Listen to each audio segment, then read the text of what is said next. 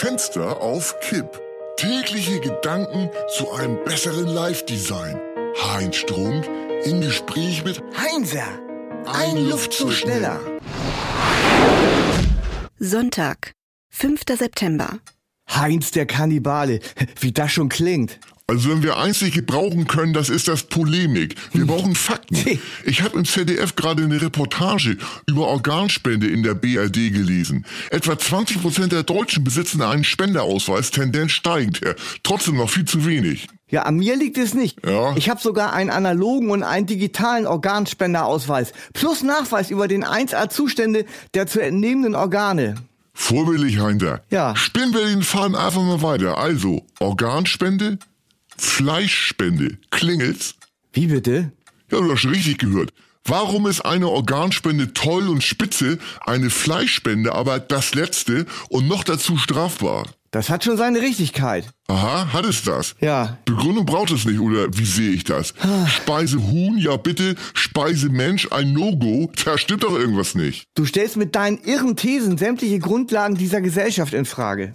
Eben genau nicht. Ich suche nur nach neuen Lösungen, auch äh, was die Klimaproblematik betrifft.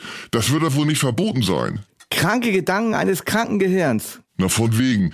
Ich orientiere mich an den Fakten. Also weiter. Seit wann ist der Genuss von Menschenfleisch eigentlich verpönt? Ja, immer schon. Menschen lehnen es instinktiv ab, andere Menschen zu verzehren. Pah, Unfug. Zölibat ist auch erst seit ein paar hundert Jahren in der Welt. Menschen erfinden frei Schnauze irgendwelche Regeln, um sich das Leben noch schwerer zu machen, als es ohnehin schon ist. Hat Zölibat und Kannibalismus kann man nicht miteinander vergleichen. Oh, kann man sehr wohl. Beides ist Fleisches Lust und Fleisches Sünde. Du bastelst dir da deine Sachen schief und krumm zurecht, bis sie für dich passen. Falsch. Ich suche lediglich ein ruhiges Gespräch zur Sachlage. Also weiter. Bis 1994 wurden sexuelle Handlungen zwischen Personen männlichen Geschlechts unter Strafe gestellt, der sogenannte Paragraph 175. Und bis Schrecklich. 1973 wurden Hotelbesitzer wegen Kuppelei vor Gericht gestellt, wenn sie einem unverheirateten Paar die gemeinsame Übernachtung gestatteten. Heutzutage Gott sei Dank unvorstellbar. Unvorstellbar, das ist das Stichwort, Heinzer.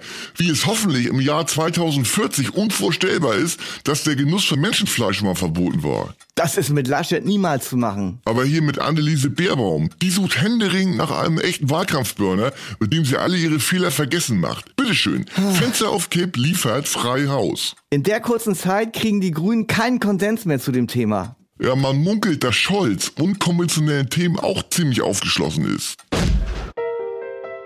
Fenster auf Kipp ist eine Produktion von Studio Bummens und Heinz Strunk. Mit täglich neuen Updates und dem Wochenrückblick am Freitag. Überall, wo es Podcasts gibt.